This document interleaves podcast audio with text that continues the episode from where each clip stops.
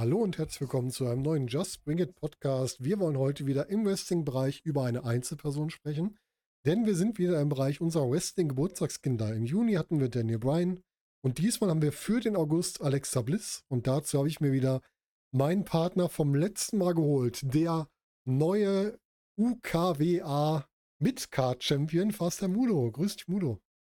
Hallo lieber Volker und hallo liebe Zuhörerinnen. Vielen Dank für die nette Begrüßung. Freut mich wieder da sein zu können.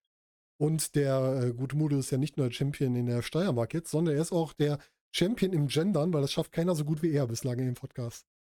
Danke, danke. Ich gebe mir Mühe, ja. Das ist sehr respektabel. Ja, Mudo, wie ist es dir ergangen in letzter Zeit? Wir haben schon ein bisschen länger nicht gesprochen. Wie geht es dir? Ja, ich bin sehr, sehr froh, dass Wrestling in Deutschland wieder anläuft. Äh, du hast ja gesagt, äh, ich konnte sogar mein ja sozusagen das Comeback für mich vor Zuschauern nach zehn Monaten äh, nur Tapings oder gar kein Wrestling ähm, sogar ganz erfolgreich gestalten mit dem Gewinn der UKWA Steiermark Championship in Österreich. Ähm, das war jetzt die erste Show, die ansteht. Äh, wir nehmen ja heute an einem Mittwoch auf. Am jetzt kommenden Samstag äh, bin ich in Dresden bei den Veranstaltern von Wrestling, Bier und Fritten. Hab dort ein Match gegen Cerritus. Das klingt ja lustig. Ähm, das klingt lustig, ja. ähm, und dann eine Woche später äh, geht es um meinen Unlimited-Titel gegen niemand geringeren als John Badbones Klinger in ui, Thale. Ui. Da ist aber ähm, richtig was vor dir. Ja, also nach so langer Pause wieder drei Wochenenden am Stück Wrestling und dann noch äh, mit dem August die beiden WXW-Shows voraus, äh, bin ich doch sehr, sehr glücklich gestimmt nach dieser langen Durststrecke. Ja, es macht schon Spaß, wenn man wieder sieht, es passiert wieder was und man kann, du kannst wieder wresteln, ich kann wieder was Aktuelles gucken, was hier in, hier in den Breitengraden passiert und nicht nur über den Teich hinweg. Das macht auch Freude. Ich ja, ich habe unterschätzt, was das ausmacht. Ich war äh, zufälligerweise gerade äh, nah hinterm Vorhang in Österreich, als äh, die Show eröffnet wurde vom Ringsprecher und sozusagen der allererste Schwall Jubel einmal durch die Crowd ging. Und es war so unfassbar laut, das hatte ich gar nicht so in Erinnerung. Und ähm, in dem Moment hat man eigentlich wirklich real, realisiert, was einem da so gefehlt hat über die ja. ganze Zeit. so schön die Tapings auch waren, aber Live-Publikum ist nun mal einfach geiler muss ja sagen, die letzten Shows mit Live-Publikum waren irgendwann im März, April letzten Jahres. Ne? Na, es gab einzelne äh, im letzten Jahr um diese Zeit herum, August und September. Da habe ich drei, drei Shows mit Live-Publikum gehabt, aber es war äh, fast an einer Hand abzuzählen, was da in Deutschland ging, ja. Ja, das stimmt. Die WXW hatte ja nur Kutenholz zum Beispiel. Das, das war ja auch wenigstens eine Show. Richtig, ja, das war ja wirklich, wirklich nicht viel. War ja sehr übersichtlich alles. Aber ist ja schön, dass es zurückkommt. Wir hoffen auch drauf, dass wir hier ähm, nicht den äh, niederländischen, spanischen oder englischen Weg gehen, sondern dass es bei uns mit den Zahlen unten bleibt und wir damit dann auch wirklich Wrestling genießen können und so ein bisschen mehr wieder in den normalen Alltag zurückkehren. Ne? Das wäre ja schon schön. Absolut. Ja, und jetzt wollen wir mal in den äh, ja, amerikanischen Wrestling-Alltag, kann man eigentlich gar nicht sagen. Wir wollen wieder zum amerikanischen Wrestling schauen. Und zwar haben wir heute als Wrestling-Geburtstagskind die gute Alexa Bliss, hat noch nicht so eine lange Karriere wie unser Danny Bryan, aber auch schon so ein paar Ebenen in der WWE durchlaufen. Da wollen wir einfach mal drüber sprechen. Was sind denn deine ersten Erinnerungen an Alexa Bliss? Also ich habe sie zuerst wahrgenommen bei NXT, wahrscheinlich, äh, also ich schätze mal wie die meisten anderen Wrestling-Fans auch, als äh, Ringbekleidung von Blake und Murphy, mhm. ähm, was ja eine ganze Weile so in den Shows präsent war. Und ähm, ja, da habe ich sie das erste Mal wahrgenommen. Also noch nicht so richtig als aktive Wrestlerin eigentlich. Ich weiß gar nicht, ob sie nebenbei auch Matches bestritten hat, mhm. wahrscheinlich mhm. vereinzelt. Ähm, aber hauptsächlich erstmal als Ringbekleidung von den beiden. Ja, das ist auch der erste Punkt, den man sich eigentlich so merkt. Aber Alexa Bliss hat sogar schon davor, ist sie schon selbst aufgetreten. Alexa Bliss ist nämlich im Grunde mit so einem, die ist ja auch als Face-Figur quasi reingekommen, auch in die WWE. Und hat dann da ihre ersten Matches bestritten und ist dann irgendwann zu Black Murphy dazugekommen. Also das allererste Match, ich guck mal kurz, war in einem, in einem Six-Man-Take-Team-Match. Sehe ich es richtig? Ja, genau, mit, ähm, mit Emma und Sascha Banks zusammen gegen Bailey, Kendall, Sky und Paige. Ich weiß gar nicht mehr, wer Kendall Sky ist. Okay, gibt es auch keinen anderen Namen zu. Ähm, 2013, relativ lange her, sie hat nämlich 2013 auch ihr Debüt gefeiert. Und danach ist sie halt irgendwann zu den Take Team dazugestoßen. Aber da reden wir gleich mal drüber. Lasst uns mal kurz ein bisschen über die Zeit davor sprechen. Einmal über Alexa Bliss an sich. Wir haben da ja Alexa Bliss als Privatperson, ähm, die geboren wurde als, jetzt muss ich kurz überlegen, wie war ihr Name? Die heißt, glaube ich, wirklich Alexa oder in diese Richtung. Äh, Kauf, Kaufmann, Kaufmann mit Nachnamen. Das ist ein ja, relativ ja. deutschen Nachnamen. Hat interessanterweise eine Mischung aus amerikanischen und italienischen Wurzeln und ist geboren im August 1991. Die ist sportlich relativ lang schon aktiv, hat also Softball gespielt, war Kick, hat Kickboxen gemacht, Leichtathletik gemacht, schon seit ihrem fünften Lebensjahr. Und äh, hat aber auch um diesen, unter diesen typischen, in typischen Problemen von, ich würde mal sagen, jugendlichen Mädchen ein bisschen mit, mit zu kämpfen gehabt, nämlich mit der Essstörung, die auch bis zum lebensbedrohlichen Gang ist und die sie halt durch den, ja, den Rückgriff auf den Sport dann wieder in den Griff bekommen hat und damit sich wieder hochgekämpft hat und auch lustigerweise bei einem Bodybuilding-Wettbewerb mitgemacht. Das hätte ich zum Beispiel von ihr nicht erwartet. Wenn ich Alexa Bliss so vor mir sehe, hätte ich jetzt nicht dran gedacht, dass die mal bei einem Bodybuilding-Wettbewerb mitgemacht hat. Wäre dir das sowas in den Kopf gekommen bei ihr? Nein, eigentlich gar nicht. Aber es ist natürlich auch schwer zu sagen, weil äh, es liegt ja schon eine ganze Zeit zurück. Mhm. Und äh, ich glaube, wenn man da aus dem aktiven Bodybuilding-Training heraus ist, ähm, entwickelt sich der Körper dann doch relativ zügig wieder äh, in, eine, in eine Shape, die man äh, dann dem, dem da nicht zuschreiben würde. Mhm, auf jeden Fall. Ja, das ist schon zehn Jahre her. War sogar ein, ein Arnold Classic Bodybuilding-Wettbewerb, also nach, nach unserem guten Arnold Schwarzenegger. Ja, sie war auch äh, Bikini-Model. Das passt halt da so ein bisschen am Rande mit zu. Und ist halt jetzt mittlerweile schon lange bei der WWE, seit 2013. Hat da auch schon eine Beziehung mit einem Wrestler durchlaufen, war ja mit dem guten Buddy Murphy erst liiert, dann verlobt. Über, ich glaube, fast zwei Jahre waren es ab 2016.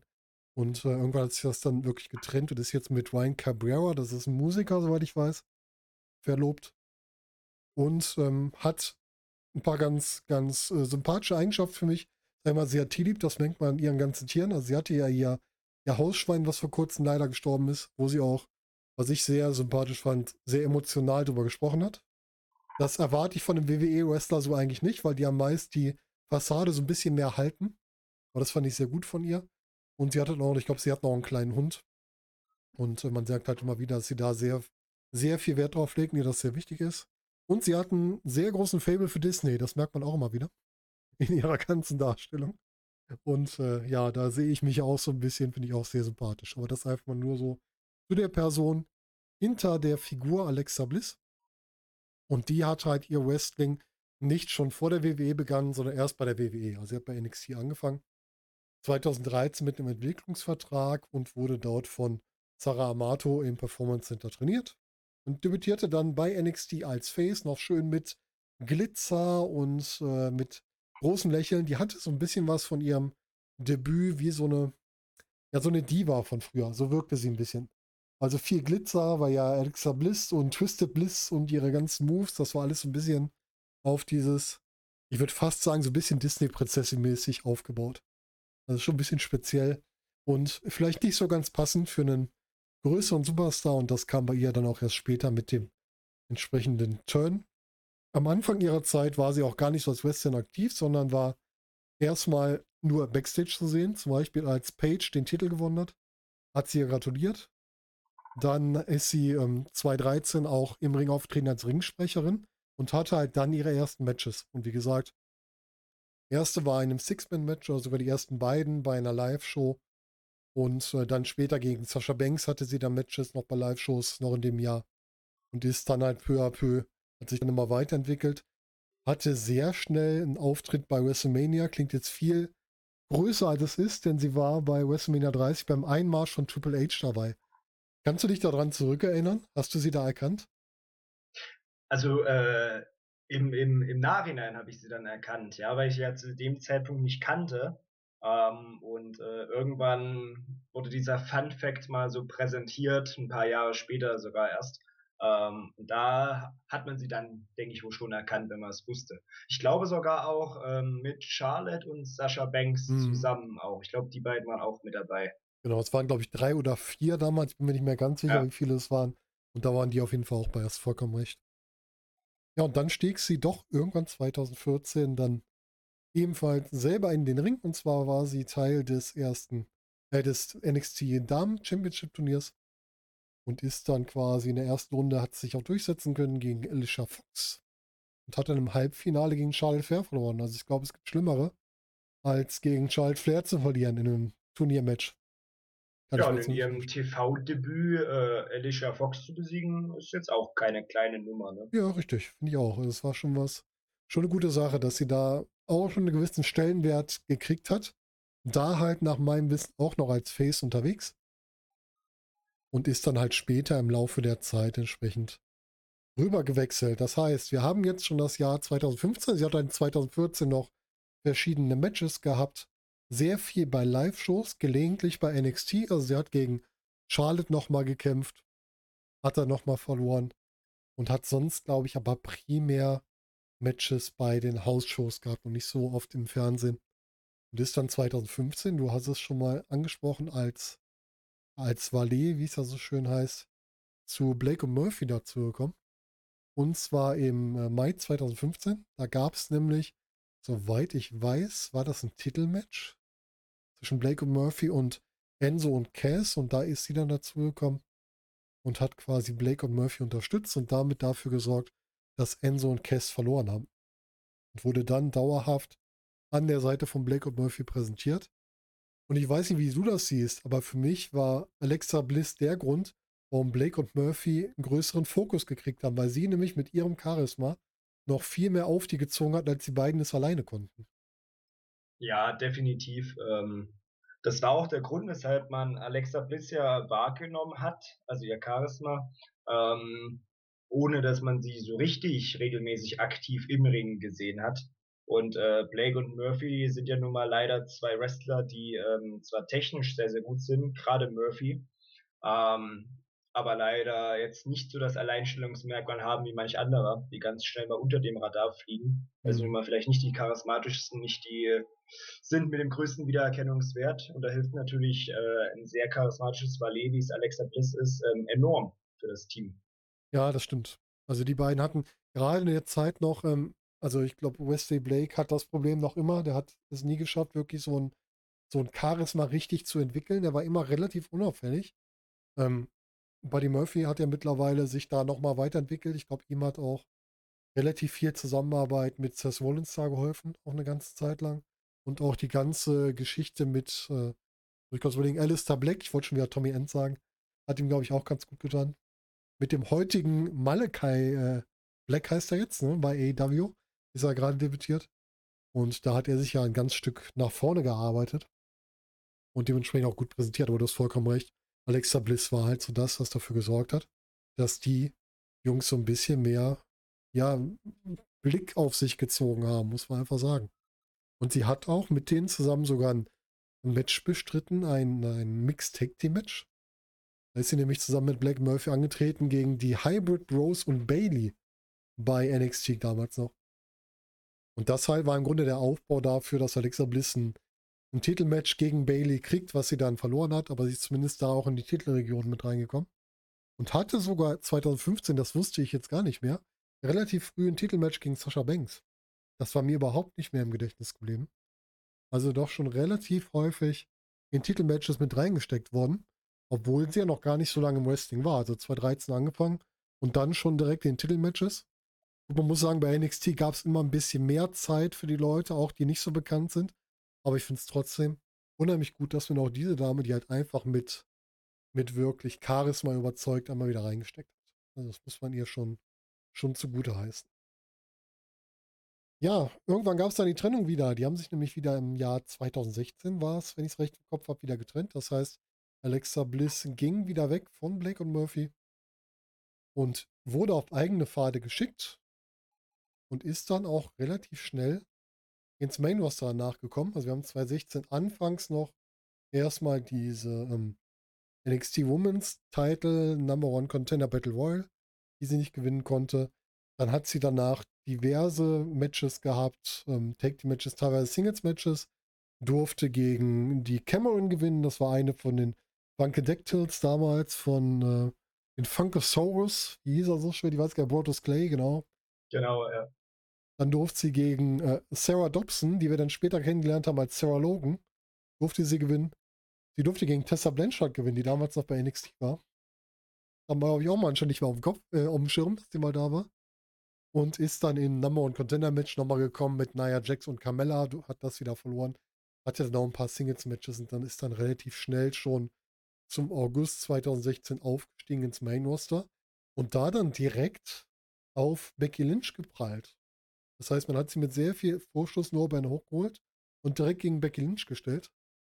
Und wenn man so ein bisschen die Karriere verfolgt, merkt man, dass Alexa Bliss irgendwie immer erfolgreicher in Singles-Matches als in Take-Team-Matches war. Wenn sie da reingesteckt wurde, hat sie meist den kürzer gezogen im Take-Team-Match. Also weil sie ist eindeutig eine Singles-Wrestlerin. Das merkt man immer wieder. Was ist denn dein erster Eindruck von Alexa Bliss im Main Roster? Wo ist sie dir da das erste Mal aufgefallen? Ja, es ging ja bei Alexa Bliss eigentlich relativ schnell, ne? obwohl sie ein paar Matches bei NXT hatte, äh, auch im NXT TV. Ähm, das habe ich damals nicht so stark verfolgt, dass mir das hm. jetzt in Erinnerung geblieben ist. Ähm, das heißt, für mich war es ja sozusagen so, dass da einfach das Valet von Blake und Murphy ähm, auf einmal als Singles-Competitorin äh, ins Main-Roster gedraftet wird. Mhm. So ein bisschen als, äh, also es war ja ein ganzer Schwung, der da auf einmal kam, äh, gerade in der Frauen, äh, Frauen-Division von NXT zu SmackDown und Raw. Ich glaube, Carmella war zeitgleich, äh, Nia Jax, wenn ich mich nicht täusche. Ähm, ja, es war viel, da hast du recht. Da war ein ganz also es war ein Schwung, ganzer, ein ganzer Schwung, ja. Mhm. Das ähm, war dieser ähm. zweite Schwung nach der Gruppe, wo dann Sascha Banks, Bailey und Co. alle hochkamen, ne? Ja, Bailey kam ja später. Stimmt, Bailey kam später, ja, aber davor war ja schon mal so eine. Ja, so Sascha Traube. Banks, äh, Becky Lynch und Charlotte. Ja, genau, genau. Ja, und deshalb, äh, ja, war das ein bisschen auch überraschend, so ein bisschen Underdog-mäßig, ja, weil man hat ja von ihr noch nicht so viel gesehen. Und äh, da ging es ja ziemlich, ziemlich schnell Richtung Titel von SmackDown. Ja, total. Äh, also mein Empfinden war jetzt rückblickend, dass man das doch, äh, also auf einmal war sie halt da. Man hat es mhm. halt dann doch schnell akzeptiert und wahrgenommen und äh, hat dann alles gut ineinander gepasst. Erinnerst du dich noch, ich weiß nicht, ob dir das damals war, hat man damals noch vorgestellt, die Leute, die von NXT waren? Oder wurden die einfach reingeworfen und hier nach dem Motto, lernt sie selber kennen? Ich erinnere mich da nicht mehr dran. Also es wurde auf jeden Fall der Draft an sich gefilmt, mhm. wie die Talente im äh, Performance Center sitzen und äh, die, ja, in Anführungszeichen Live-Reaktion äh, auf ihren Draft, dass sie jetzt auf einmal zu SmackDown ähm, geschickt werden, mhm. gefilmt worden und wieder Carmella und Alexa Bliss äh, in Tränen ausbrechen vor Freude. Insofern hat der Zuschauer schon mitbekommen, äh, wer da jetzt von NXT kommt. Also richtig vorgestellt, glaube ich nicht. Ah, okay, weil da war ich mir nicht mehr sicher. Das ist ja oft so ein Problem, dass Leute hochgezogen werden, aber man weiß einfach nicht, wer das ist, weil ja, man muss ja ganz klar sagen, ich glaube, die meisten Leute, die das Main Roster Produkt gucken, die gucken nicht zwingend auch NXT oder NXT UK. Die gucken halt Raw, SmackDown und das sind ja auch schon genug Stunden. Da ist ja schon fünf Stunden die Woche. Ähm, da ist vielleicht auch schwierig, dann noch alles andere zu schauen. Aber Alexa Bliss hat halt auch im Main Roster wieder durch ihr Charisma überzeugt. Wie fandest du zu Beginn ihrer Zeit im Main Roster ihre wrestlerischen Fähigkeiten im Ring? Ja, ich weiß nicht, ob sich das äh, über die Zeit so krass geändert hat, ähm, weil sie ist ja bis heute ähm, jetzt nicht die allerbeste Wrestlerin, wenn man das aus der technischen mhm. Perspektive mhm. sieht, aber ähm, hat sicherlich so viel Charisma und äh, auch äh, Skills am Mikrofon wie das restliche halbe Damenroster zusammen. Ähm, und insofern äh, hat sie sich ja relativ schnell völlig zurecht den Platz da erarbeitet. Ich kann mich jetzt nicht mehr genau an die Matchqualitäten mhm. erinnern. Ich weiß, dass es irgendwann mal ein Tables-Match gab. Ich glaube, das war der Titelgewinn gegen Becky Lynch. Genau. Ähm, weil dieses so ein Tables-Match-Finish kann dann auch immer nochmal überraschender äh, präsentiert werden als ein klarer Pinfall.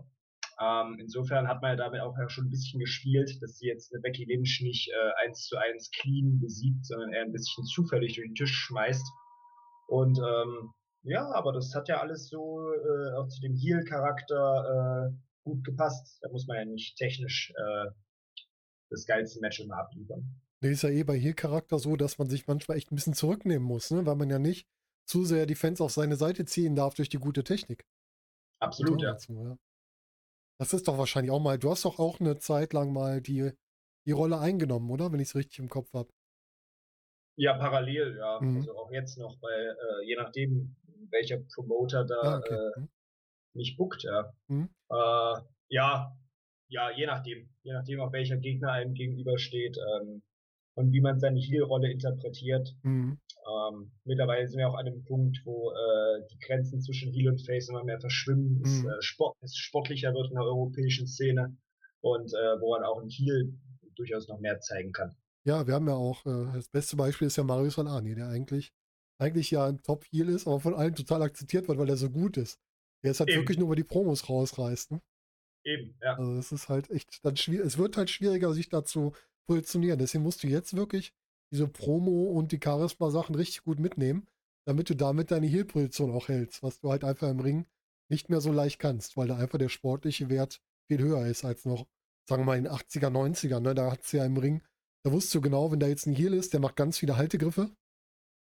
Und äh, ja, das war es dann auch ganz ja. oft. Ja, aber äh, kommen wir zurück. Ja, du hast es schon gesagt, sie hat den Titel relativ schnell geholt. Wir hatten den Anfang, es gab einmal das Titelmatch, also das Match um den vakanten Titel. Den hat sich dann Becky Lynch geholt. Ich überlege gerade, war das, war der Titel vakant? Der war doch vakant, weil es hier den, äh, den Roster-Split gab und der neu eingeführt wurde, oder? Ja, ja, absolut. Becky ja. Lynch war die allererste Titelträgerin. Ja. Ich wollte auch sagen, ne, das war ja relativ früh mit Becky Lynch, dass sie da wirklich auch entsprechend gepusht wurde, was ich auch sehr gut fand, muss ich sagen. Also hat sich auch später ausgezahlt. Dann haben wir das, ähm, danach das Number One Contender Match, wo dann Alexa Bliss das gewinnen durfte in einem Five-Way. Und dann lief das Ganze eine Zeit lang und die beiden sind dann aufeinander getroffen. Lass mich kurz schauen. Bei äh, Tables, Ladders and Chairs. Also wir haben einmal das Titelmatch im September bei Backlash. Dann haben wir das Number One Contender Match auch im September. Und dann hatten wir bei TLC im Dezember das Titelmatch wo Alexa Bliss dann den Titel von Becky Lynch gewinnt. Und zwar, ich erinnere mich an die Situation, Becky Lynch stand auf dem Apron, Alexa Bliss quasi unter ihr rausgerutscht, draußen stand ein Tisch und sie hat sie dann einfach vom Apron quasi mit so einer Art Powerbomb durch den Tisch befördert und hat damit sich den Titel geholt. Habe ich das so richtig im Kopf? Ja, genau, genau so war es, ja. Ah, da bin ich ja beruhigt. ja, und dann äh, ging halt die Story zwischen den beiden ein bisschen weiter und wir hatten erst ein Match, was Alexa Bliss auf guter Heel-Manier per Countout gewonnen hat. Dann weiß ich nicht mehr warum, aber ich sehe gerade in der Datenbank, dass, äh, achso, da schönen Dank wieder an Cage Match, an die gute Datenbank, dass Becky Lynch als Lalu Chadora gegen Alexa Bliss angetreten ist. Da habe ich überhaupt keine Schimmer mehr von. Das war überhaupt nicht im Kopf. Äh, und da gewonnen hat und damit wieder ein Titelmatch gekriegt hat bei einer Smackdown-Show, wo sie dann aber wieder verloren hat. Also wir haben das Aufeinandertreffen relativ häufig in der Zeit, 2016 gehabt. Und sind dann aber auch mit Alexa Bliss als Championess ins Jahr 2017 gegangen, wo sie dann bei einer Smackdown-Show sogar nochmal in einem Steel Cage-Match den Titel gegen Becky Lynch verteidigt hat und den dann noch gehalten hat bis zum Elimination Chamber Pay-Per-View. Also sie hat den doch, ja, drei Monate, wenn Dezember mitnimmt, durfte sie ihn schon halten. Dafür, dass sie so frisch im Roster war, hat sie ihn genauso lange gehalten wie eine Becky Lynch, die schon länger dabei war. Ne? Muss man schon sagen. Hat ihn dann an Naomi abgegeben, die sich aber dann wieder verletzt hat. Dann gab es wieder ein vakant, ein Match mit vakanten Titel. Äh, nicht, dass ich falsch stehe. Ich finde es lustig, dass Naomi verletzt hat, sondern es direkt wieder diese Vakantierung gab. Und das Match war wieder zwischen Alexa Bliss und Becky Lynch und Alexa Bliss hat den Titel wiedergeholt. Und hat ihn dann nochmal übergangsweise, muss man einfach so sagen, gehalten bis WrestleMania, wo sich dann Naomi den Titel zurückholt. Ja, in ihrer, in ihrer Heimatstadt natürlich, um dem Ganzen die Krone aufzusetzen, ja. Was ja selten passiert, dass sie mal in der Heimatstadt die Titel gewinnen dürfen. Häufig verlieren ja Western in der Heimatstadt. Aber finde ich gut, dass man es hier mal so gemacht hat. Ja. Zurückblicken, wie fandest du den ersten, den ersten Titelrun von Alexa Bliss? Jetzt mal mit der kleinen Pause, wo sie den Titel an Naomi abgegeben hat. Ja, es war natürlich ein bisschen holprig. Ähm, also es liest sich natürlich dann immer ähm, irgendwie ein bisschen seltsam. Ja, derjenige gibt den Titel ab äh, an denjenigen. Ähm, und dann äh, verletzt sich der neue Titelträger, in dem Fall Naomi und Alexa Bliss wird halt wieder Championess und äh, sobald Naomi wieder fit war, gewinnt sie den Titel wieder und man hat so das Gefühl, ja, jetzt äh, ist das erreicht, was sie eigentlich anfangs wollten und alles dazwischen war nur Übergangsphase so. Ist mal ein bisschen unglücklich mit den Verletzungen. Ähm, Alexa Bliss somit ja wahrscheinlich ungewollt äh, ziemlich schnell zweifacher Championess schon. Ja. Aber mein Gott, das kommt ja immer wieder vor.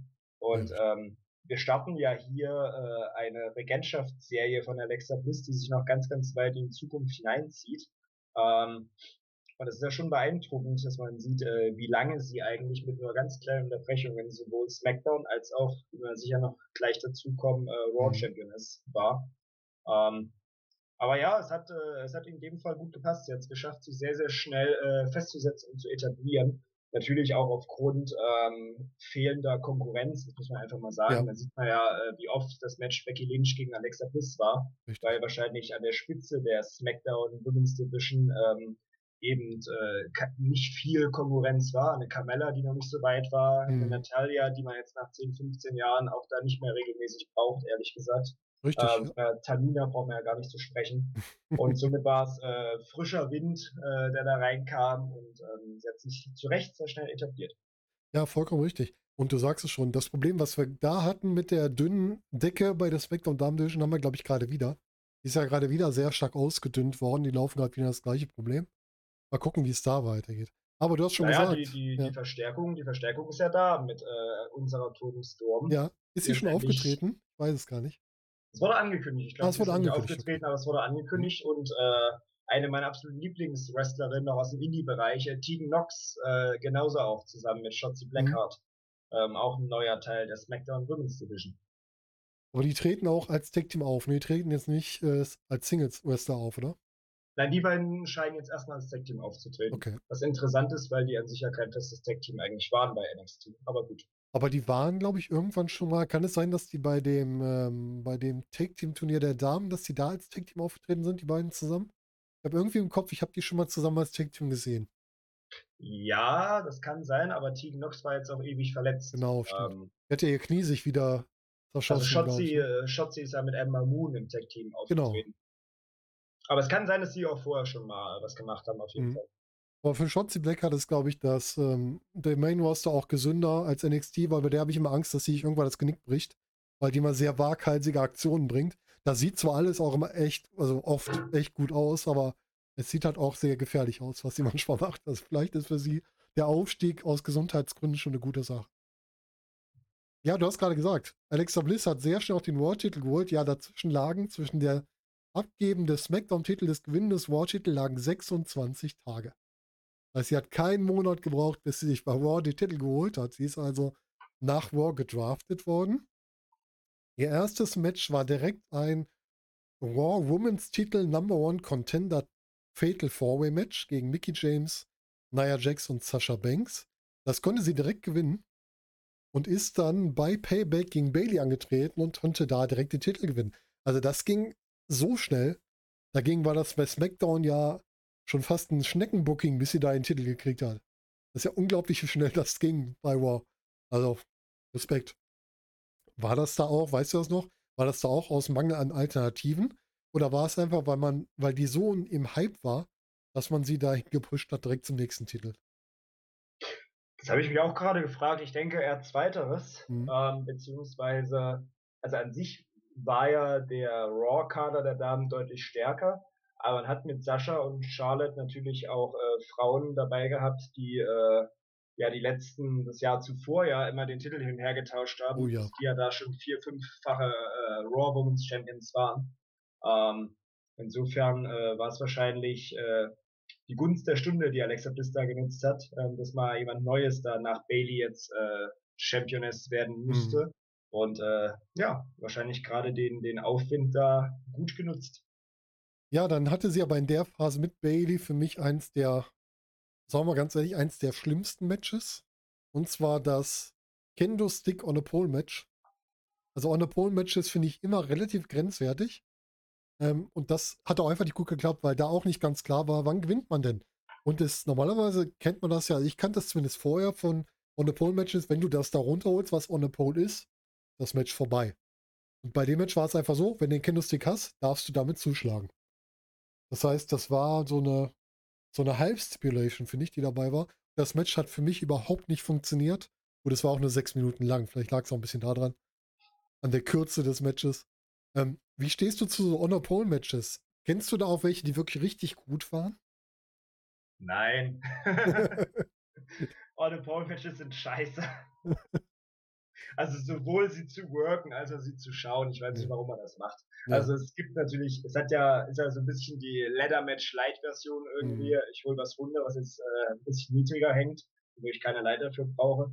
Ähm, aber das irgendwie spannend aufzubauen. Ähm, also man kann ja, also aus Sicht eines Wrestlers, kann man da ja so wenig machen, weil man sich ja immer aus Fansicht fragt, ähm, ja, wenn du das und das jetzt machst, ja, geh doch einfach hoch und häng's ab. Ja. Also der Weg, die Leiter hoch bei Leather Matches ist dann noch ein bisschen äh, länger als mhm. auf die Ringecke.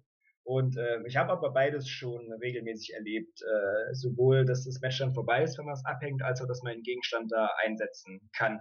Ich glaube, wir hatten es bei ja. der WXC auch mal zwischen äh, Lucky Kid und Pete Bouncer mit dem Schlagstock. Ne? Da war das, glaube ich, auch so, dass man den dann einsetzen konnte. Das war, glaube ich, auch ein Honor-Pole-Match, wenn ich mich nicht irre. ich glaube, das, war, glaub, das war ein Tag-Team-Match mit äh, Ivan und Pete gegen Lucky und äh, One Night Only Aaron Insane. Ah, okay, das kann natürlich auch sein, ja. Da habe ich das falsch zusammengewürfelt. Ja, ich merke Vielleicht gab es da nochmal ein On-the-Pole-Match. Das ähm, weiß ich jetzt auch nicht. ich, ich, bin auch vergessen. Ich kann auch sein, dass ich es einfach vergessen habe. ja, ähm, Alexa Bliss, neue Championess, hat dann eine Fehde gegen Nia Jax gehabt. Ähm, ja, aber Nia Jax muss ich persönlich nicht viel verlieren. Ist eine der Wrestlerinnen, die mir bislang nicht zugesagt hat. Und ich glaube, sie wird es auch nicht mehr schaffen. Also das wird irgendwie nicht mehr besser. Zumindest in meinem Gefühl. Kann sein, dass es da auch große Fans von gibt, aber für mich funktioniert Nia Jax nicht so ganz. Und dann ging Alexa Bliss in eine Fehde mit Sasha Banks. Und Sasha Banks war auch diejenige, die ihr dann beim SummerSlam den Titel wieder abgenommen hat. Und da muss ich sagen, das Match gegen äh, Sasha Banks beim SummerSlam hat für mich auch schon wieder etwas besser funktioniert. Also das keine dummen Stipulations, keine Wrestlerin wie eine Nia Jax, die halt auch selbst wrestlerische Schwächen hat. Und wenn du Alexa Bliss hast, die ja wirklich ein, die kann zwar die Sachen, die sie im Ring macht, aber die hat halt auch nicht so viel. Und wenn du dann noch eine Wrestlerin hast, die relativ wenig macht, dann wird das Match relativ schnell fad. Und mit so einer Sasha Banks dabei hast du da natürlich was ganz anderes ich glaube, ein Wrestler selber oder Leute, die sich da mehr beschäftigen, können wahrscheinlich auch beurteilen, dass Nia Jax vielleicht doch mehr kann, als ich jetzt an ihr sehe. Aber für mich ist es da halt mal relativ schwach. Aber die ganze Fehde mit Sascha Banks fand ich wirklich gut. Und ähm, ja, da ging der T Titel einmal von Alexa zu Sascha und eine Woche, acht Tage später, ging er wieder zurück. Also Alexa war innerhalb von anderthalb Jahren schon viermal Champion im Main Roster. Das muss er auch erstmal schaffen. Und das war so die Phase, wo die WWE, glaube ich, die Titel hat sehr oft wechseln lassen, oder? Ja, es war auf jeden Fall, äh, also oft betrifft es ja Sascha. Das war ja auch mhm. so ein mhm. bisschen der Flug, dass Sascha keine langen Titelregentschaften hat. Aber es war ja, ich weiß gar nicht, wie es mit den anderen Titeln aussah, aber ähm, ja, wahrscheinlich bis auf den äh, Universal oder WWE-Titel, wenn den Lesnar hält, ähm, war da doch relativ viele Titelwechsel, ja. Roman Reigns hat seinen jetzt auch mittlerweile schon lange, ne? Muss man sagen, der durfte ihn auch schon lange halten. Ja, ich glaube, äh, wir sind bei fast oh, schon über 300 Tagen. Oh, guck mal. Ähm, aber ich finde, jetzt gerade ähm, hat man gar nicht so den Eindruck, dass es schon so lange ist. Nee. Also wirkt gar nicht so. Also sehr positiv in dem Fall. Ja, weil man es bei Roman Reigns schafft, das ist auch wieder ein kleiner Ausbruch, dass man Geschichten neben den Titel erzählt. Es geht nicht mal nur darum, ich will den Titel, sondern es gibt mal eine Geschichte dazu. Und das ist das, was da einfach gut funktioniert. Und was man ganz oft leider nicht macht, dass man eine Geschichte erzählt, sondern normalerweise, oder ganz oft bei der WWE in den letzten Jahren war es ja so, hier qualifiziert sich einer, geht auf den Titel und so weiter und so fort. Und jetzt hatten wir öfter wirklich Geschichten dahinter, die da miterzählt wurden. Das fand ich wirklich viel interessanter.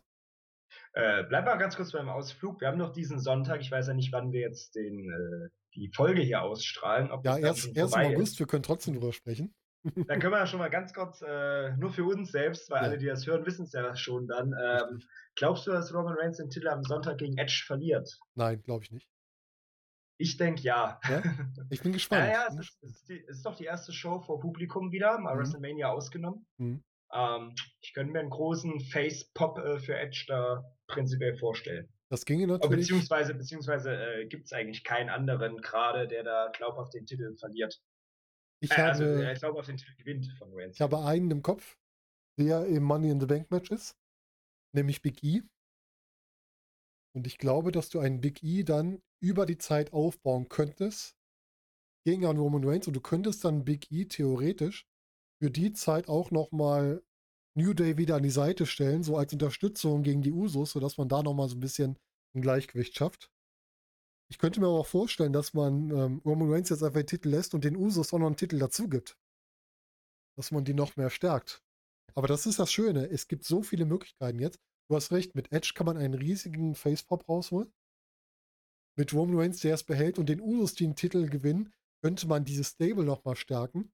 Und du könntest dann über einen Big E beispielsweise jemanden aufbauen, der dann auf den Roman Reigns geht wiederum. Das wäre so meine Idee. Eigentlich würde ich gerne noch ein bisschen länger ziehen und dann jemanden neuen in die Position bringen, weil Edge, klar, Edge kann es immer einen Titel geben. Das kauft auch jeder. Aber so jemand wie ein Big E jetzt aufbauen, den einen Titel geben, das wäre mir persönlich lieber.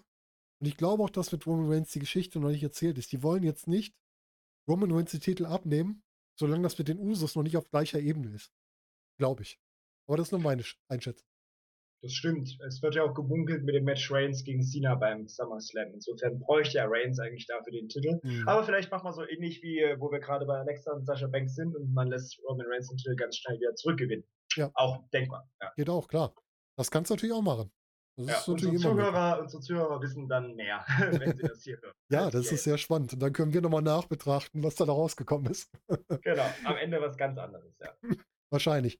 Am Ende äh, holt sich, wer ist denn noch im Money in the Bank Match? Ich weiß es gar nicht mehr. Ja, Lesnar kommt einfach wieder rein. Oh ja. Und, äh Klaut wieder irgendeinen Koffer, wie beim, wer dem einen Mal mit Mustafa Ali. Na genau. Aber das, oh. Das ist auch eine ganz schlimme Geschichte. Hätte man auch was, sehr gut, da reden wir nicht drüber, ist wieder was anderes. gut, äh, ja, Alexa Bliss hat den Titel zurückgewonnen, hat ihn dann eine ganze Zeit wieder verteidigt. Wir haben also hier Alexa Bliss, die bei No Mercy in einem Fatal, Fatal Five-Way, ja, mein Englisch ist heute wieder perfekt, den Titel verteidigt. Dann hatten wir, was ich finde, eine sehr coole Fehde gegen Mickey James, die ja vorher an ihrer Seite stand, glaube ich, und danach gegen sie geturnt ist. Das hat mir richtig gut gefallen, dass man sowas mal aufgebaut hat. Und ja, find, ähm, äh, Mickey James ist ja absolut unterbewertet, äh, ja. gerade in den letzten Jahren. Also finde ich eine der besten Wrestlerinnen der älteren Generation, wenn man das so sagen darf. Ja, ähm, ist ja ähm, bei den Wrestlerinnen so, ja. Also hat mich wirklich gefreut, sie da nochmal in einer großen Fehde zu sehen. Mhm. Und sie ist ja jetzt, glaube ich, bei NWA ist sie angeheuert, ne? Kann das sein? Ich habe sie da zuletzt mal in der Promo gesehen. Bin ich mir jetzt nicht sicher, aber würde ja durch ihren Ehemann äh, Sinn ergeben, ja. Ja, richtig. Und das Fatal Five-Way-Match war auch eins der die am besten bewerteten, nach Cage Match am besten bewerteten Matches von Alexa Bliss. Zwar nur mit 6,56, aber zumindest auch zu den besseren. Es gibt auch welche über 7, aber das gehörte damit rein. Und was man dazu sagen muss, bevor wir ins nächste Jahr kommen, Alexa Bliss wurde im Jahr 2017 zu den Top 50 besten Wrestlerinnen von der Pro Wrestling Illustrated gewählt und das auch noch auf Platz 3. Und das kann man, glaube ich, auf Grundlage ihrer, ja, ihrer starken äh, Kompensierung von vielleicht nicht den großen westlichen Stärken durch ihr Charisma und durch ihre Promofähigkeit kann man das, glaube ich, auch nachvollziehen. Sie hat ja auch sehr viel geleistet in dem Jahr. Ich denke, das ja, kann man absolut. mitnehmen. Ne? Ja, ja, völlig ja. verdient. Ich auch. Dann lass uns mal ins Jahr 2018 gehen. Und 2018 ging dann los, dass Alexa Bliss halt, weiß gar nicht, hat sie den Titel ja noch, sie hat ihn ja dann noch mitgenommen. Der hat sie erst später abgegeben, ne? Ja, stimmt. Sie hat ihn dann noch mitgenommen. Sie hat ihn sogar was sehr selten ist, in einem Elimination Chamber verteidigt. Das ist schon mal sehr cool. Und es gab hier eine interessante Sache vorher noch. Es gab ja 2018 die Mixed Match Challenge. Und da kam dann das Team Alexa Bliss und Braun Strowman zusammen. Und in diesem Team hat Alexa Bliss Braun Strowman so verdammt gut getan, weil der war für mich davor so ziemlich charakterlos und er hat durch dieses Team hat er das erste Mal auch ein bisschen was von dem würde fast sagen, der hat ein bisschen was von Alexas Charisma abgekriegt. Weil er kam da viel besser raus aus so einer Kleinigkeit, die man, glaube ich, nur für YouTube gemacht hat, als er vorher war. Wie fandest du die Mix-Match-Challenge als Idee einfach mal? Ja, es ist interessant, dass die schon wieder so lange her ist. Mhm. Ähm, es war ja ein weiterer Schritt, äh, irgendwie den Frauen noch mehr Plattform, noch mehr Gleichwertigkeit zu geben. Ähm, sie, weil die Mixed Tag Team Matches sind ja doch rar äh, in den Main-Shows, so allgemein bei der WWE, oder allgemein im Wrestling auch, hat man nicht so oft Mixed Tag Team Matches. Und dieser Matchart ein eigenes Turnier zu geben, ähm, war mal wieder was Neues und äh, hat, wie du schon gesagt hast, dem einen oder anderen, glaube ich, ziemlich gut getan. In dem Fall jetzt äh, gerade Braun Strowman. Ja, was findest du besser, Mixed Tag Team oder Intergender Tag Team Matches? Ja, am Ende ist es egal. Also äh, mit Steffi, ähm, wenn wir da mal in die Zukunft schauen, ob wir da gegen äh, Mann und Mann, Mann und Frau oder Frau und Frau mhm. antreten, ähm, ist mir relativ egal. Ja, okay. Es ist ja immer dieses Prinzip Mixed äh, Take Team für die, die es nicht kennen. Bei der WWE immer das Prinzip, es darf nur das gleiche Geschlecht gegeneinander antreten. Das ist, glaube ich, generell so das Prinzip, ne? Und Intergender wäre dann halt auch, wenn du und Steffi beispielsweise gegen den Purge Club kämpfen, dann dürfte sie auch gegen die beiden Männer entsprechend äh, ihre Kicks raushauen. Das wäre ja bei einem Mixed Tag Team Match jetzt nicht so möglich. Ja, nach klassischen WWE-Regeln nicht, das stimmt. Ja. Da möchte man ja immer noch nicht sehen, wie ein Wrestler eine Wrestlerin schlägt. Aber ja, genau. äh, außerhalb der WWE sind wir ja da schon ein bisschen weiter. Ja, da sind auch schon, da sind auch einfach Leute, bei denen du es auch glaubst. Also wenn du so eine Steffi einen Kick austeilt, den möchte ich nicht kriegen. Muss ich dir ganz ehrlich sagen. Also da bin ich für jeden Wrestler dankbar, der das für mich einsteckt.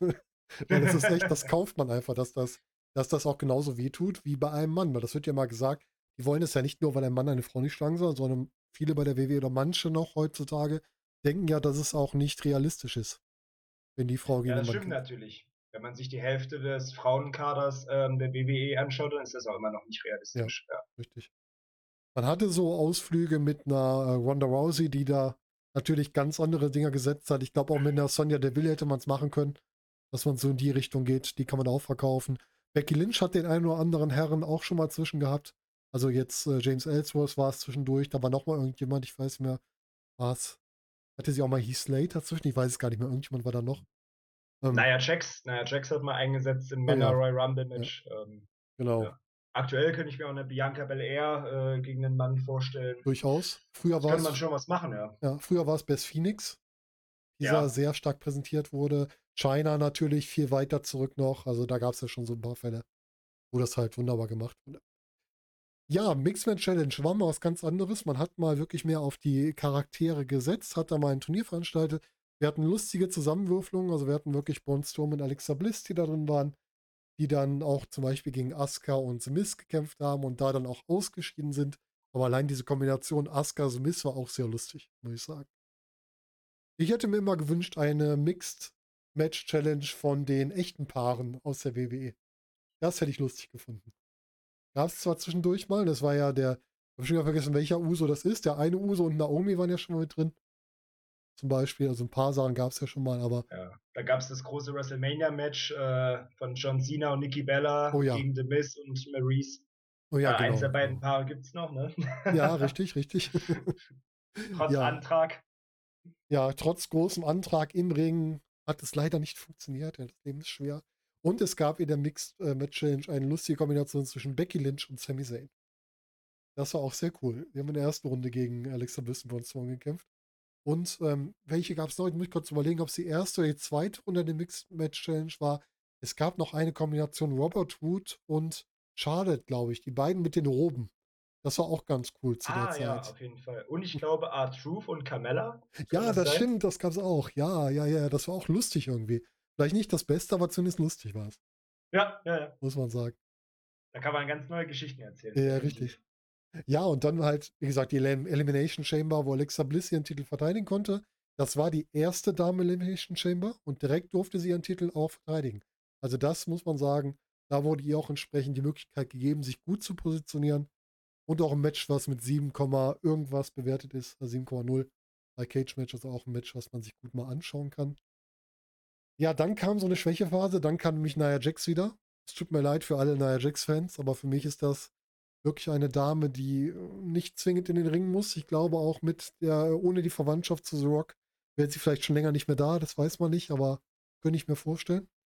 Und da hat Alexa Bliss halt ihren Titel an Nia Jax abgegeben und ist dann eine Zeit lang an der Seite von Mickey James halt aufgetreten. Und ähm, ja, hat dann auch in sich ins Money in the Bank Match wiedergebracht. Und ich überlege gerade, sie hat, glaube ich, Money in the Bank auch wieder gewonnen, oder? War das so? Und hat dann Richtig. den Koffer direkt eingelöst und nach 30 Sekunden oder so Nia Jax den Titel wieder abgenommen. Ja, genau so war's. Und Nia Jax Reg Regentschaft, genau deine Titelregentschaft oder eher gut, dass der Titel wieder weg war? Also ich kann mich auch noch an die, an die Storyline mit Alexa erinnern, die glaube ich auch grenzenlos dämlich war, mit irgendwie, mhm. äh, dass sie sich darüber lustig gemacht hat, dass sie halt nicht die Schlangenliste ist oder so. Ja, diese Bully-Storyline um, wieder, ne? Ja, die oh. Bully-Storyline, ja. Ich weiß nicht, ob es das jetzt äh, da gibt's so selten auf die WrestleMania-Bühne braucht, unbedingt. Aber man hat es ja nochmal gesehen, ein, zwei Jahre später, jetzt gerade bei äh, Shane McMahon und Braun Strowman, war ja ähnliche Storyline dahinter. Ähm, ja, gibt, glaube ich, bessere ja. Geschichten zu erzählen. Am Stimmt. Ende, ja, Nia Jax, äh, man muss sich richtig einsetzen und äh, mhm. ähnlich wie auch Braun Strowman ähm, hat sich das, äh, wenn man jetzt kein Brock Lesnar ist äh, mit den Fähigkeiten, äh, hat sich das dann irgendwann auserzählt, die Geschichte, und da ist man halt nur noch groß und steuert wahllos durch den Ring und ähm, dann fragt man sich, warum man einen solchen Platz nicht talentierteren Leuten lässt. Ja, und es natürlich auch immer wieder Big Mans oder Big Womens in dem Fall brauchen kann aber dann sollten sie doch auch bitte noch zu mehr fähig sein als nur zwei Body Slams. Ja, dann bilde sie doch gescheit aus. Du hast Leute im Roster, wenn du jetzt mal guckst, du hast gerade eine Piper Niven, die jetzt unter einem merkwürdigen Namen, den ich immer wieder vergesse, im Main Roster ist. Aber das Do ist ja Drop. auch. Ein, wie heißt sie? Do Drop oder Do, Drop, oha. Sowas. Äh. Die ist ja auch eine, eine Big Woman und die kann ja nochmal deutlich, deutlich, deutlich mehr. Und die könnte ja auch nach Nia Jax mal ein bisschen was zeigen, was man denn da besser machen kann. Da gab es ja auch ganz andere wenn du dir eine ähm, Awesome Kong von damals anguckst, sie konnte ja auch mehr als eine Nia Jax. Also es ist ja nicht, es bedeutet ja nicht, dass man mit, mit einer solchen Körperstatur im Ring nicht mehr leisten kann. Das ist ja alles möglich. Man muss es halt Absolut. nur auch lernen. Ne? Ja. ja. Und da hakt es halt so ein bisschen. Ja, das Money in the Bank Match auch sehr gut bewertet. Waren noch mit drin, um das kurz zu ergänzen, Becky Lynch, Charlotte Flair, Ember Moon, Lana, Naomi, Natalia und Sasha Banks. 7,4 für bei Cage Match. Schönes Ding. Ist sogar, glaube ich, äh, Alexa Bliss bestbewertetes Match auf dieser Plattform, ja, oder? Ich glaube auch. Ich glaube, das war wirklich das Beste. Also sie hat es nicht zu dem Best Match als Singles-Match geschafft, sondern es war wirklich ein, ein Multiman-Match, wo halt viele sie auch unterstützt haben. Das ist halt auch einfach, steht halt zu ihrer Person, weil sie nun mal nicht die Beste im Ring ist, aber dafür der beste Charakter. Und das hat man ja, oder einer der besten Charaktere. Und das hat man in den nächsten Jahren dann auch ausgenutzt, ganz klar. Ja, sie hat den Titel zwei Monate später abgegeben an Ronda Rousey. Und das Ganze in nicht mal fünf Minuten. Das fand ich ein bisschen wenig für Alexa Bliss. Da hätte ich mir ein bisschen mehr erwartet. Dass man ihr jetzt nicht unter fünf Minuten das abnimmt. Natürlich, wenn du eine Rousey dominant darstellen willst, musst du es so schnell machen. Aber ich fand das ein bisschen schade für sie, weil sie halt da so lange jetzt wirklich die, die Main-Event-Szene mitbestritten hat und auch mitgetragen hat, sie dann so schnell rauszunehmen. Aber das Problem hat man öfter mal, das äh, haben wir ja auch mit Kevin Owens und Goldberg und so Dinger gehabt. Da brauchen wir ja gar nicht weiter drauf eingehen. Ist halt immer schwierig, sowas. Ja, aber am Ende schadet es mir Alexa Bliss auch nicht. Das mit stimmt. ihrem Charakter, äh, Charakter, der jetzt nicht, der in die andere Richtung von so einer Real Fighterin geht, äh, dann, äh, ja, also erwartet halt auch keiner, dass sie mit einer Ronda Rousey ewig mithalten kann. Ja, Insofern, äh, wenn sie danach wieder eine Promo hält, dann äh, ist ihr Charakter auch wieder in der richtigen mhm. Position mhm. und äh, sowas schadet ihr nicht und Rousey hat äh, unglaublich gut aufgebaut, ja, den Titel dann so zu gewinnen für eine auch recht lange Regentschaft, die dann folgte. Ja, das stimmt. Und ähm, mit dem, also bis zu dem Zeitpunkt war Alexa Bliss ja fast zwei Jahre mit nur ganz kleinen Unterbrechungen am Stück eine Women's Championess der WWE. Unglaublich. Also ich glaube, ne? das gibt's oder gab's auch so in der Form noch nicht. Nee, ich könnte mir höchstens vorstellen, dass Charlotte relativ ähnlich, wenn man das von NXT mit reinnimmt, hat. Aber bin mir da auch nicht sicher. Aber es ist schon. Ja, da waren, da waren größere Lücken dazwischen Ja, Charlotte, stimmt. Ja. Stimmt. Aber man muss sagen, Alexa Bliss dafür, dass sie zu dem Zeitpunkt seit fünf Jahren im Wrestling war, war sie schon zwei Jahren Champion ist bei der größten, und das ist sie weiterhin, bei der größten Wrestling-Liga, die wir haben. Und das muss man schon sehr hoch oben anerkennen. Ja. Ja, sie hatte auch nochmal ein längeres Match gegen Ronda Rousey dann bei Hell in a Cell mit Unterstützung von Alicia Fox und Mickey James. Wobei ich nie verstanden habe, wie Alicia Fox da reinkam, aber Mickey James habe ich ja verstanden, Alicia Fox war halt da. Äh, ist dann schöner Rückbezug zu ihrem ersten Match, was sie gewonnen hat, wiederum, muss man jetzt sagen, wenn man nochmal drüber spricht. Und danach hat sie sich verletzt, wurde dann aber weiterhin eingesetzt, und zwar in so einer Sprecherrolle. Sie war Team-Captain vom Raw-Team bei der Survivor Series und sie war Sprecher der Women's Division. Damals von, hieß er da noch, wie hieß er denn? Constable Corbin? Nee, wie hieß er? Hieß das Constable Corbin? Barry Corbin als äh, GM? Bin ich mir gar nicht sicher. Ja, ich auch nicht. Ja, ja, sie wurde auf jeden Fall von ihm eingesetzt als die Sprecherin. Und sie hatte ihr Moment of Bliss, ähm, ihre Talkrunde quasi. Und hat da immer schön die Kollegen äh, durch den Kakao gezogen und befragt. Und da merkt man halt, das sind halt ihre Stärken. Das hat sie wieder super gemacht. Und sie hat es auch in dem Jahr wieder auf die Top 100 der Pro Wrestling Illustrated geschafft. Und zwar diesmal sogar auf Platz 2. Also Alexa Bliss zwei Jahre hintereinander auch da unterzukommen, in beiden Jahren, wo sie vier Champion war. Auch das durchaus respektabel, muss man einfach sagen. Absolut, ja. Und mit dem Moment of Bliss auch wieder ein weiterer Schritt Richtung Gleichberechtigung. Ja. Weil es, glaube ich, äh, vorher auch kein Talk-Segment, äh, kein regelmäßig wiederkehrendes Talk-Segment einer Frau gab. Und auch da ja immer wieder ähm, Konfrontationen mit männlichen Superstars stattfanden, die dort zu Gast waren. Mhm. Und äh, diese Überschneidung der Geschlechtergrenze ähm, fand ja auch bis dahin nicht so oft statt bei der WWE. Die haben Das- ja eigentlich doch ja. immer äh, ziemlich unabhängig voneinander parallel ihre Storylines gehabt. Das stimmt. Und ähm, da gab es immer mal wieder kleine äh, Überschneidungen, äh, die es so vorher noch nicht gab. Alexa Bliss hat sehr viele Premierenrollen übernommen. Sie war die erste, die den Elimination Chamber gewinnt. Sie war die mit einer der ersten in so einer Mixed Match Challenge in der ersten Staffel dabei. Sie hatte ja als erste so dieses längere Talk, wirklich dieses Talk-Format. Es gab vielleicht schon mal kleinere Segmente in so einer Art, aber nicht solche kompletten Formate, glaube ich auch nicht. Ich erinnere mich zumindest nicht, dass es sowas mal gab. Und äh, ja, sie ist Und halt sie war die erste weibliche Hostin dann von WrestleMania. Ganz genau, da kann man nämlich nichts. Und das ist auch ein großes Lob, WrestleMania hosten zu dürfen. Überlegen wir mal, wer vorher WrestleMania gehostet hat. Wir hatten Hulk Hogan, wir hatten Stone Cold Steve Austin, wir hatten The Rock und jetzt haben wir Alexa Bliss. Also das An der, an der Seite von Hulk Hogan, ne? Ja, gut. ich. aber Hulk Hogan, Also das ist eine Ehre, ähm, auf einmal auf der WrestleMania-Bühne zu stehen, WrestleMania zu eröffnen und äh, der Hulkstar steht neben einem und äh, bringt einen noch äh, zusätzlich over. ja, das Also das ist schon Fall. auch eine Riesenehre. Ne? Das ist schon toll, gerade für so eine junge Wrestlerin, wenn man sieht, wie lange er im Geschäft war oder halt auch ist. Und dass man dann so da eingesetzt wird, das ist schon wirklich toll. Ja, da war sie noch verletzt zu der Zeit. Sie ist dann zurückgekommen, kurz vor Stomping Ground. Den Pay-Per-View hatte ich auch fast wieder vergessen, dass es den mal gab. Hatte da ein Titelmatch gegen Bailey, das sie dann äh, verloren hat. Da wurde sie halt als, als Zwischen, Zwischengegner aufgebaut, was man halt mit Alexa Bliss einfach machen kann. Ne? Die hat das Standing, dass du sie auch mal relativ schnell in eine Titelfehde bringen kannst und dann auch wieder rausziehen kannst. Dann hat sie ein, ähm, ein weiteres Match an der Seite von Nikki Cross bestritten. Auch nochmal gegen Bailey um den Titel. Das war sowas. Also Two-on-One-Handicap-Matches. Äh, schwierig, ne? Das kannst du mal machen, wenn du so einen Gegner wie einen, wie einen Brock Lesnar hast, einen Ronda Rousey hast, einen Ryback damals hast. Aber Bailey gegen zwei Wrestlerinnen, da kommen bei mir die beiden Wrestlerinnen, gegen die sie antritt, sehr schwach bei raus aus so einer Nummer. Muss man einfach sagen. Wie findest du sowas? Ja, finde ich immer sehr, sehr kritisch irgendwie, weil ich sehe es ja auch immer noch aus einem äh, äh, ja, sportlicheren, aus einer sportlicheren Perspektive, aus einer realistischeren Perspektive. Und wenn es um einen Singles-Title geht, dann will ich auch einfach ein Match 1 gegen 1 sehen. Alles andere ist dann nur, äh, dass man sich halt, also das kann man nur begründen mit, ja, es ist halt Wrestling. Ja. Und das ist immer nicht so gut, wenn man nur die Begründung hat. Ja, richtig, das, das stimmt. Ja, aber danach ging es für sie und Nikki Cross entsprechend besser weiter. Sie wurden nämlich ein Tag-Team und wurden auch Tag-Team-Champions. Und zwar haben sie sich den ersten Damen Tag-Team Championship von den ersten Champions geholt. Die ersten waren, glaube ich, die Iconics. Und von Nein. denen haben. Nein, war nicht.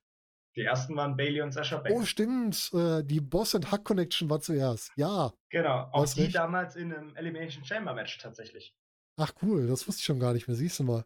Und die Iconics haben dann, also die Regentschaft von Bailey und äh, Sascha ging ja nur von Elimination Chamber bis WrestleMania, also Mhm. sehr kurz. Ja. Und dann bei WrestleMania war der Sieg der Iconics, ja. Und die haben dann schon bei der Raw-Ausgabe im August, also irgendwo Richtung SummerSlam, die Titel wieder abgegeben an Alexa Bliss und Nikki Cross. Und die haben den Titel dann auch eine Zeit lang gehalten. Die haben den irgendwann an die, ich glaube, an die Kabuki Warriors wieder abgegeben, wenn ich mich nicht irre. Also sie haben erstmal, haben sie gegen die Iconics nochmal gekämpft, verteidigt, gegen die Kabuki Warriors einmal verteidigt. Dann sind sie auf Fire and Desire, das Team aus Mandy Rose und Sonja Deville getroffen, haben da verteidigt. Und jetzt überlege ich gerade, wann haben sie den. Doch, sie haben den Kabuki Warriors abgegeben bei Hell in a Cell. Also Haben sie zwei abgegeben? Monate, ja. Ja. Das war eine kurze Regentschaft. Ja, das stimmt. Es war halt schon wieder für Alexa Bliss ganz gut, dass sie da wieder mit drin war. Ich weiß aber auch nicht, ob Alexa Bliss nicht zu der Zeit schon wieder mit Verletzungen zu kämpfen hatte, dass sie deswegen relativ schnell den Titel wieder abgegeben haben. Das könnte vielleicht sein, weil sie ja gerade in der Zeit sehr viel mit ihren Verletzungen zu kämpfen hatte. Und, ja, sie hat äh, ja auch äh, rund zwei Monate nach dem Titelverlust keine Matches bestritten. Also es kann schon gut damit zusammenhängen. Ich denke auch, dass es daran lag. Ne? Ja, das war dann wirklich so ihr Problem. Viele Verletzungen. Sie ist dann im Oktober 2019 nach SmackDown gedraftet worden. War dann 2019 die restliche Zeit sehr unauffällig und ist dann zu, ja, im April 2020 oder kurz davor, vor, äh, vor WrestleMania wieder zurückgekehrt. Und auch wieder mit der, warte, das kurz überlegen, war sie wieder? Ja, sie war wieder mit Alexa, mit Nikki Cross zusammen. Im Take-Team ist sie zurückgekehrt. Und die beiden sind dann wieder gegen die Kabuki Warriors angetreten und haben bei WrestleMania sich den Titel zurückgeholt. Das hätte ich ja, gar nicht genau. erwartet. das war ja schon die WrestleMania äh, im Performance Center. Ja. Genau, die zweitägige WrestleMania ohne Zuschauer im Performance Center und die ersten wiederum, nächste Premiere, ersten zweifachen, glaube ich, Tag Team Champions, Alexa Bliss, Nikki Cross. Und es war tatsächlich auch das allererste Match äh, des Doppel-Events, also der Opener von Tag 1 dieses Match. Auch wiederum. Ähm, also auch ein besonderer Spot, äh, den Umständen entsprechend, ja. Ja, richtig. Also auch da wieder. Und sie durften Titel dann auch wieder halten. Lass mich schauen, nicht so lange, also zwei Monate wieder. Ja, wieder sehr kurz, ja. Ich glaube sogar, äh, wenn ich mir jetzt nicht falsch liege, ähm, exakt die gleiche Anzahl an Tagen wie die vorherige Regentschaft. Das könnte sogar sein, ja. Ja, das stimmt sogar, ja. Ach Gott. 62 Tage, beide Regentschaften. Ja. Was für ein Fun Fact. Ja, aber wirklich lustig. Und haben wieder an Bailey und Sascha Banks abgegeben. Aber ich habe das Gefühl, der Damen take dem Titel, der ist doch eh sehr oft gewechselt, oder? Äh, also ist vor allem, äh, also die Quote der erfolgreichen Verteidigung ist vor allem sehr gering, würde ich mal sagen, weil ähm, zwischen den Regentschaften kaum erfolgreiche Verteidigungen lagen.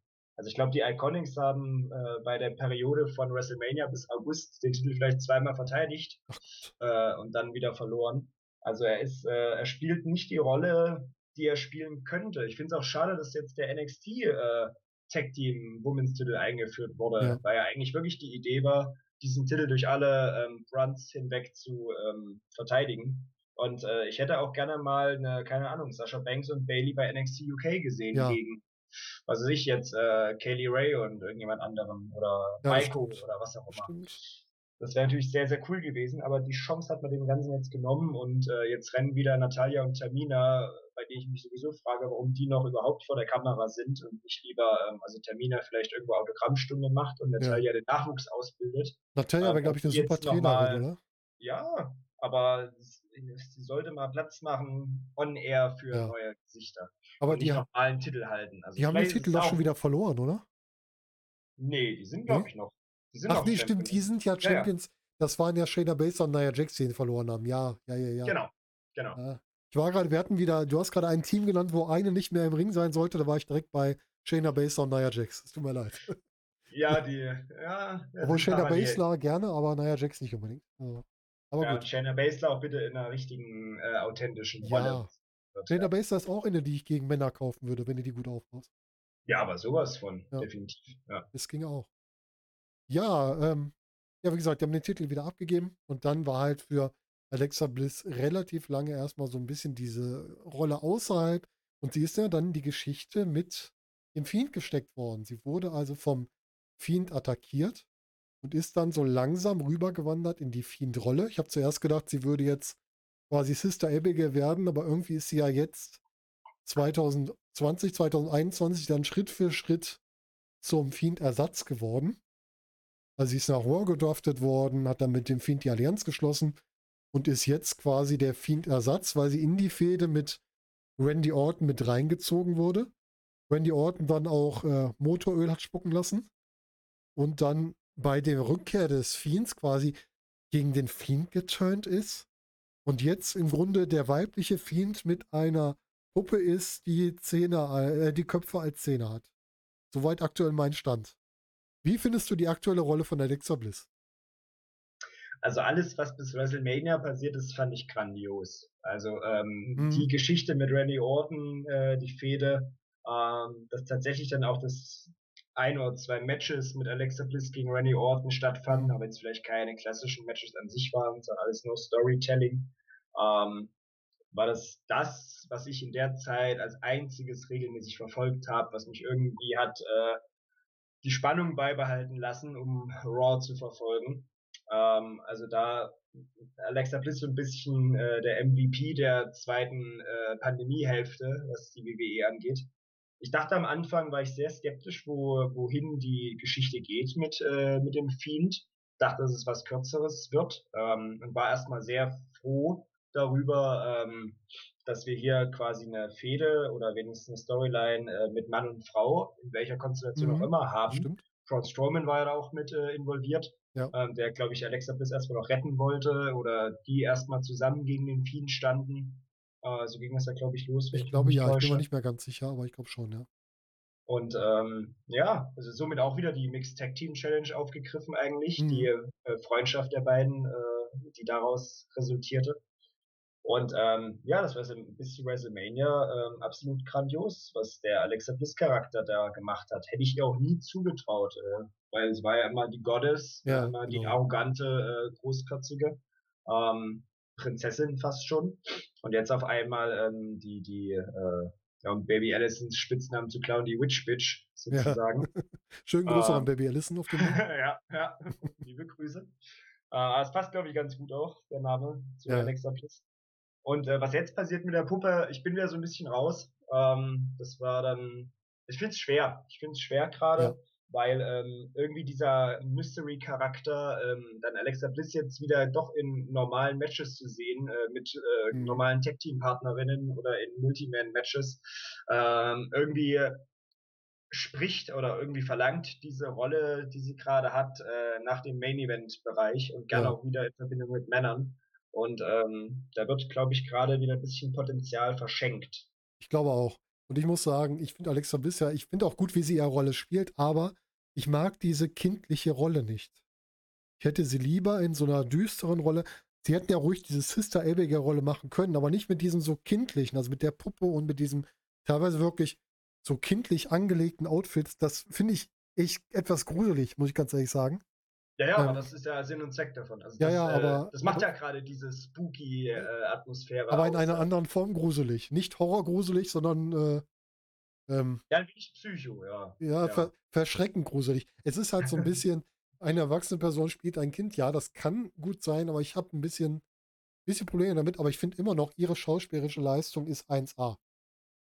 Ja, absolut. Also, also ich glaube, da, da, also ich kann mich an, äh, was, äh, ja, was Promos angeht, was solche Backstage-Segmente angeht, alles, was am Mikrofon ist und die ganzen Szenen, die da äh, über diese Fiend-Storyline bis hin jetzt so zu der Lilly-Puppe äh, ähm, an, an Material da produziert wurde. Ich, also ich kann mich an keine Frau erinnern und auch ganz wenige Männer, die das in der Form so abliefern konnten. Ja, das stimmt.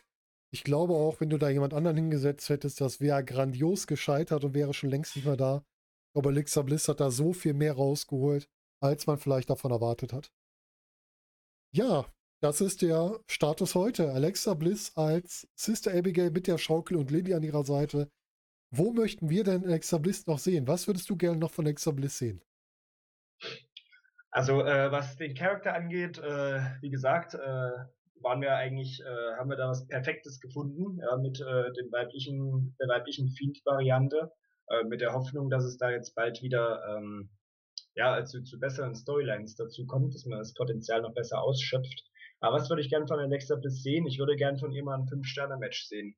Ähm, so auf dem Level von Bianca Belair gegen Sasha Banks von mhm. WrestleMania.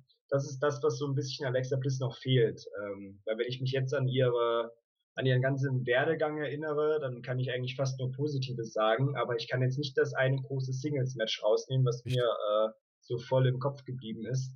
Das würde ich mir wünschen, aber sehe ich mit dem aktuellen Charakter halt auch schwer. Ähm, ja. Das ist schwer machbar, da ein langes äh, technisches Match zu zeigen. Das heißt, äh, ich hoffe, dass der Charakter jetzt noch schön ausgeschöpft wird, dass man den noch ähm, ja alles rausholt, was geht und dann irgendwann der Schritt zurück zur Goddess wiederkommt mhm. und äh, man mit der entsprechenden Gegnerin, äh, vielleicht Bianca Belair, vielleicht Sascha, ähm, vielleicht auch andere Frauen, die jetzt nachkommen, eine Tony Storm beispielsweise, oh ja. ähm, dass man da ein sehr großes Match auf die Beine stellt, dass man sagt, das ist äh, der letzte Schritt von Alexa Bliss, um sich wirklich unsterblich zu machen. Mhm. Weil ich glaube, sie ist jetzt schon auf dem Niveau, äh, dass sie ein Charakter ist, über den wir in vielen Jahrzehnten noch äh, von der WWE sprechen werden und zählt auch äh, sicherlich äh, zu den Top 3 meiner absoluten Lieblingswrestlerinnen. Ja, bei mir auch. Bin ich ganz und gar bei dir. Alexa Bliss gehört wirklich dazu. Ich würde gerne nochmal ein Match von der Alexa Bliss heute gegen die Becky Lynch von heute sehen. Also quasi das, womit sie angefangen hat, das nochmal aufgreifen. Weil Becky Lynch ist ja auch so unfassbar gut, dass die beiden zusammen, glaube ich, auch ein Top-Match auf die Beine stellen können. Ja, wären zwei, äh, zwei grandiose Gimmicks, die aufeinandertreffen würden, ja. Ja, total. Das würde mir richtig gut gefallen. Und ja, Alexa Bliss gehört für mich in dem Main Event, auch wenn sie nicht wrestlerisch die beste ist, aber sie ist nun mal, wenn man mal aufs Roster genau guckt, ist sie einer der stärksten Charaktere und das übergreifend, Männer und Frauen. Also wirklich einer der Charaktere. Du erinnerst dich, wenn du Alexa Bliss an die denkst, erinnerst du dich an richtig starke Promos, aber wie du sagst, noch nicht an die starken Matches. Und das muss noch kommen. Und das kann ich mir auch gut vorstellen, dass es noch kommt. Glaubst du, dass Alexa Bliss ihre Karriere in der WWE beenden wird? Oder glaubst du, sie wird irgendwann nochmal wechseln? Alexa Bliss äh, nehme ich so als einer der Charaktere wahr, die ich mir irgendwie, ich weiß nicht warum, ich kann es nicht ganz äh, beschreiben, die ich mir irgendwie nur in der WWE vorstellen kann, tatsächlich. Ja, für mich ist sie auch so ein Rohdiamant der WWE, die quasi da entstanden ist und die da auch quasi ihren Lebensabend verbringen wird. Und die brauchen die auch. Die Alexa Bliss ist jemand, den man so braucht, wie man vielleicht früher mal einen Undertaker gebraucht hat. Jemand, der halt treu zur Liga steht und halt auch aus allem, was man ihr gibt, was Gutes macht. Also sie hat wirklich aus, sie haben mir ja auch manchen Mist vorgeworfen und sie hat das Beste draus gemacht. Und wenn es nur mit richtig starken Promos war. Und das muss man ihr einfach lassen. Und dafür brauchen wir sie halt auch da. Ja, das war unser kleiner Geburtstagspodcast zu Alexa Bliss. Deswegen kommt er auch erst im August, weil sie im August Geburtstag hat. Ich glaube am 9. August, wenn ich mich nicht irre, habe ich vorhin auch mal gelesen. Wo war es? Ich glaube, der 9. war es ja. 9. August ja, genau, hat genau. sie Geburtstag. Wir werden ihn wohl am 14. August veröffentlichen. Also nachträglich an Alexa Bliss nochmal alles Gute zum Geburtstag. Und, dann, damit? Äh, dann können wir ja, wenn es am 14. August rauskommt, dann können wir ja allen WXW-Fans heute ganz viel Spaß in Bielefeld wünschen. Richtig, ja, genau. Allen WXW-Fans, die heute live in Bielefeld sind, viel Spaß. Ihr könnt diesen Podcast auf dem Weg dahin hören. Der wird morgens schön um halb neun veröffentlicht. Das heißt, ihr wisst jetzt, ihr könnt da ganz entspannt auf der Fahrt nach Bielefeld unseren Alexa Bliss Podcast hören mit dem Mudo. Und wenn ihr Glück habt, seht ihr ihn auch in Bielefeld. Davon gehe ich aus, ja. Sehr also gut. Bis, bis gleich. Ganz genau. So, Mudo, vielen Dank, dass du da warst. Hat wieder richtig Spaß gemacht mit dir. Sehr gerne, kann ich nur zurückgeben. War wieder sehr schön mit dir. Und danke euch allen fürs Zuhören. Genau, vielen Dank an die Zuhörer. Ihr denkt dran, ihr dürft wieder Kommentare hinterlassen, ob euch unser Format auch gefällt, auch in der Konstellation. Ich glaube, Mudo und ich spielen da ganz gut zusammen in den Geburtstagspodcasts, immer genau über Daniel Bryan. Und auch, äh, ob ihr noch Anmerkungen habt zu Sachen, die wir vielleicht vergessen haben zu Alexa Bliss, gerne in die Kommentare. Und ansonsten wünschen wir euch jetzt noch einen schönen Tag, morgen Abend oder Nacht, je nachdem, wann ihr das hier hört.